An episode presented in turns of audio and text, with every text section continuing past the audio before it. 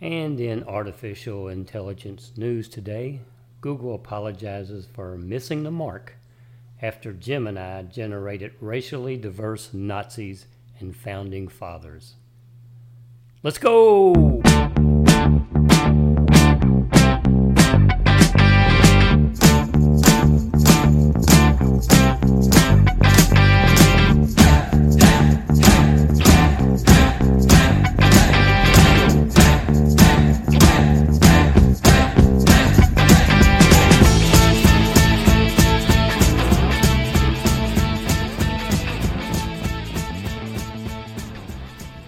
Chet. How are you today?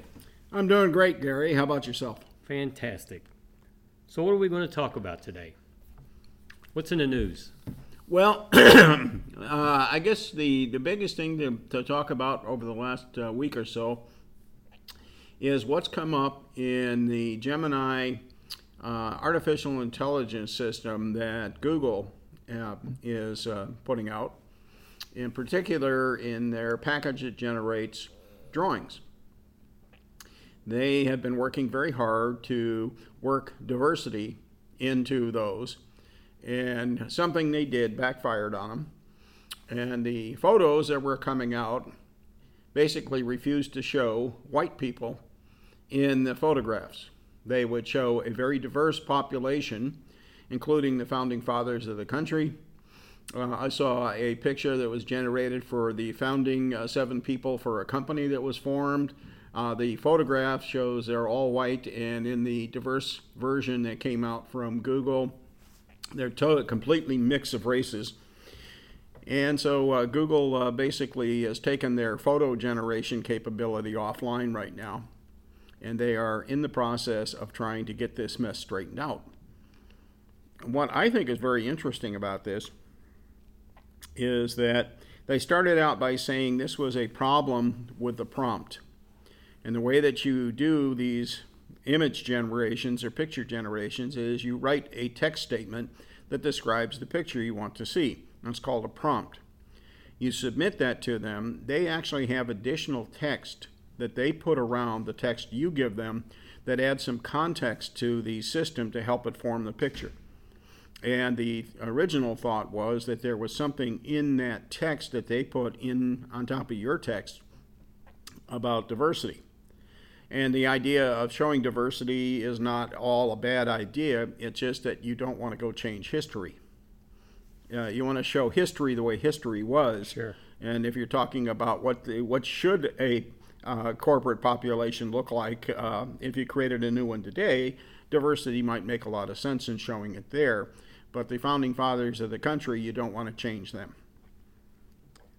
So anyway, the the thing is apparently turned out to be bigger than that because there was a, a posting by Elon Musk over the weekend that said he was notified by the head of Google that they're in the process of working on this problem and they thought it, uh, they'd sent him one earlier that they thought it'd just be a few days to fix and now they're saying possibly a couple of months Wow. which sounds like they're having to retrain their artificial intelligence system that does the drawings that it, it may be a bigger problem than just a prompt Is that uh, something that just happened recently? I mean, was it from the beginning of the? Um, Well, they, that graphics, uh, that uh, drawing package is relatively new, and some of the capabilities have, have just come online over the last week or so. Uh, so that's when it really started to show up. Uh, uh, prior to that, it was kind of more experimental than, than a production product. Um, but the interesting thing is some of the messages and some of the, the postings that have shown up online. And one of them uh, was kind of saying that maybe this was a very good thing to happen. You know, this doesn't appear to be anything that was done deliberately by No. Google. It- it- yeah, it's, it's nothing that was a, a deliberate effort. It appears that they attempted to do something they thought was a good thing to do, and it backfired on them. And he's saying that this may be the right thing to happen right now. And the reason is we've got a number of companies who are building unbelievably powerful artificial intelligence mm-hmm. systems. There's a lot of concern starting to be voiced about artificial intelligence and where it's going. And right now, we have not yet reached what is known as artificial general intelligence. artificial general intelligence is intelligence that is smarter than the average human being in all areas. What we have today is very uh, domain specific artificial intelligence. And then, if you want to really get worried about it, there's artificial super intelligence, which is the, the the, you know the artificial intelligence is so far before above humans we won't even know what it's thinking. It's a Terminator. That's right. so anyway, the point that they were making was though that this is showing the risk side of artificial intelligence. This, this is saying that you can do something with the best of intentions and have very bad results come out of this because you're not truly understanding the impact of how this works. We don't know actually how the computers, the neural network that's at the heart of these systems, learns. We know what we put into the neural network. Mm-hmm. We understand the tweaks that are made to the neural network. But what actually happens is the neural network discovers how to tweak its own values to learn something. We don't understand how it works. And so a lot of the questions here are what does this mean going forward as far as artificial intelligence goes? You know, the, the thing is, like you said, it wasn't uh, malicious or anything, so. Doesn't appear to be. yeah.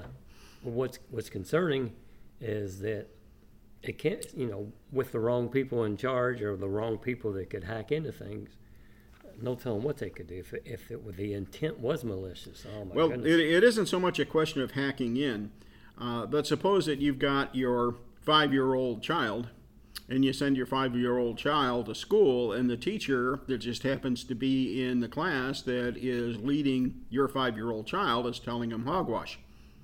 Mm-hmm. What, what are you going to find in your five-year-old child? We're looking at the same kind of a problem. If the people who are teaching the systems and that's what they basically do is teach the systems. Mm-hmm. in a lot of cases they pick a whole lot of examples millions of examples but they look at the examples to pick the ones they feel are representative and what they want to teach it. So if they're giving it bad examples then the system itself is going to be bad. And uh, you know just like if you train a person to be bad they're going to be bad. Sure. so the, the question is who's making the decision yeah, I guess I'm referring to. I saw um, a little clip one time where, um, you know, now artificial intelligence can replicate your voice. Yes. And this person got this voice recognition to call their parents or grandparents and saying they were being, you know, being held for yes. ransom. It was the voice of their daughter, granddaughter, and I guess that's what I'm talking about. Yeah, uh, there is that. In fact, with your Apple iPhone, you can uh, now get the Apple iPhone to uh, generate and talk in your own voice. Oh, I didn't. That's something I didn't know. Yeah, you can. Uh, it takes a lot of work right now, and mm-hmm. it's kind of a uh, play game uh, feature that's in the latest iPhones. But you can actually go in on the latest iPhones, and you repeat a hundred phrases or 150 phrases or something, and then it takes 24 hours, and the iPhone calculates and basically the 150 phrases you say are teaching the neural network mm-hmm. uh, how to how to how you talk and how your voice sounds mm-hmm. and then it takes 24 hours to generate all the background mechanics that it needs to have and tweak all the little numbers in the neural network to make it work correctly mm-hmm. and then you can actually have your iphone speak phrases out in your voice that's crazy would, now would it replace the i'm not going to say the word but the S I R I wouldn't replace that. No, no, no, no. This is very limited. Okay. But when we look at the, the rumor mill talking about what's going to come out from Apple this summer, it's starting to look like artificial intelligence is going to be a major part of what we hear um, in uh, the early June timeframe at the Worldwide Developer Conference about iOS 18. And the, the rumor is that iOS 18 is going to be one of the biggest updates since they put iOS on the phones. Um, and one of the things you see is that uh, Apple has apparently gone out and bought a significant number of AI startups. Uh, some numbers are saying 22, some are saying 30, um, which is just many times what anybody else, any other company has bought. And there's a lot of artificial intelligence already in Apple's products. You look at uh, processing of pictures, mm-hmm. determining duplicate photographs. Duplicate photographs in photos are determined not by file name, right. but by looking at the contents of the picture and sure. saying these two contents are very close together. Do you want both of them? Uh, so even if you took the, the pictures on different cameras from mm-hmm. different angles, but they're showing exactly the same thing, it's able to come up and say those are duplicates. Right. Uh, you can also say, uh, show me pictures of birds, and it will yeah. find all the pictures search. of birds. I can hold my finger on the subject of a photograph, and it uh, loses the background. It just mm-hmm. saves that. No, that's all artificial intelligence. Sure. Um, you know, the the new Samsung phones and new Androids, they've yes. got a lot. They've got a lot of AI. Oh yeah, they they, they built it in big time. Yeah, especially with their photography. Well, the other thing to think about is what's uh, known as edge AI. Mm-hmm. And right now, when you use ChatGPT or you use Gemini at Google or you use uh, Copilot at Microsoft, everything you do goes to a server. That server does the actual processing. Why? Because neural networks are extremely large and the mathematics uh, that are used are unbelievably complicated. These, these are very heavy weight computations that are done. But that has limits on the number of people who can use them. And they're talking about billions and billions of dollars worth of computing equipment to continue to support this in a centralized server. So Edge AI says, can we get these same neural network processes to run on my iPhone itself without needing to send a message? Oh, okay. Okay? That's one of the things that's being looked at.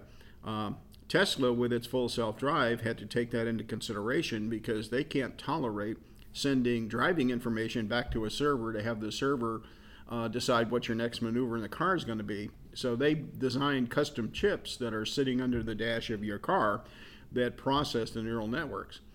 Well, if you've been watching Apple, Apple has the A series chips that they're putting in their iPhones and their iPads, and the M series they're putting in their MacBooks and their desktops. And if you uh, pay attention when they talk about those, they have these little sections in there called neural network. Oh, okay. They have little sections that are specifically designed to process neural networks. Now, whether or not they are capable of handling the size of what they're talking about or not is a different issue.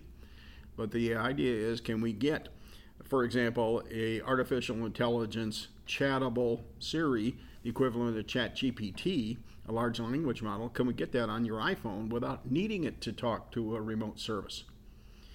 And that's one of the things that's being looked at. In fact, there was a paper that came out from one of these research companies that uh, Apple bought talking about how they could use the storage in your iPhone and swap in and out of the um, special registers in the chip to main storage and back in a timely enough fashion that they could process large neural networks.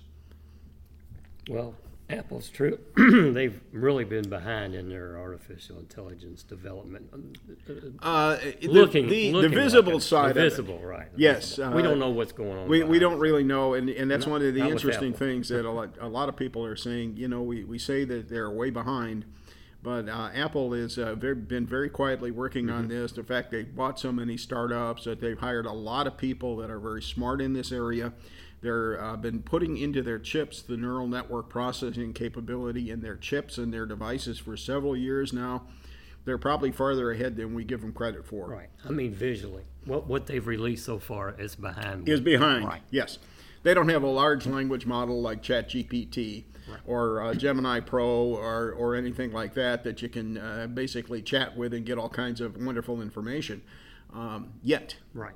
But the, the, hint, the yeah. hint is that iOS 18 in this summer is when that stuff is going to fall like a bomb. Yeah, that's going to it's really going to take off.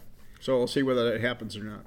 So uh, that's about it for um, artificial intelligence. Uh, you have any uh, little teasers about what the uh, next meeting is going to be? In We're going to talk about uh, having fun with photos. Having fun with photos, great. Yeah, in the in the past we've uh, taken photos and used iMovie mm-hmm. to put together a movie. Uh, but I keep running into people that are trying to, to put together books. Okay. And so, uh, you know, how do you put together a book if you want to put together a book? Well, you can pay a lot of money to outfits. Uh, Shutterfly, I guess, is one of these mm-hmm. that is mm-hmm. very popular. Uh, and you actually get a physical book. Right. but they're very expensive. They take a lot of work to put together. Well, it turns out that you have a very nice product on your iPhones and your iPads and your MacBooks that's free called Keynote. Mm-hmm. And it's really made for presentations, but guess what? You can use it to put all this fancy stuff with about photos together. Mm-hmm. So we're going to talk about some things in the Photos app and how they work, and then we're going to talk about how can you use Keynote to build your photo book. That'll be interesting. And you can export it as a PDF and to send it to people, and they have it online. So that that's the idea on this one. We're going to take a look at that and talk about that. You're going to show us all those uh, fancy animations you do? Well, I can show some of those things. Uh, the one other thing that's in the presentation that uh, might be of interest to people is uh, we're going to talk about what happens if I lost my iPhone. That's a good one. Yeah, absolutely. What do I do now? Looking forward to it. Well, folks, we hope to see you there next month. Again, it's the second Wednesday. Uh, I don't actually know the date right now, right off the top. I think it's the 13th, Around the thirteenth. Wednesday the 13th, Wednesday the thirteenth. about two weeks. March. Yeah, you ought to know since you're putting your slides together. How many slides you up to right now? I, I'm only up to about 22. Oh, you only been working on it for about Yeah, a I haven't been working on it uh, really hard yet. Uh, I'm getting there. Oh, that's great. Well, we hope to see you all there, and uh, thanks for listening today. So, I think with that, we'll close out today and have a great day, Chet. You too, Gary.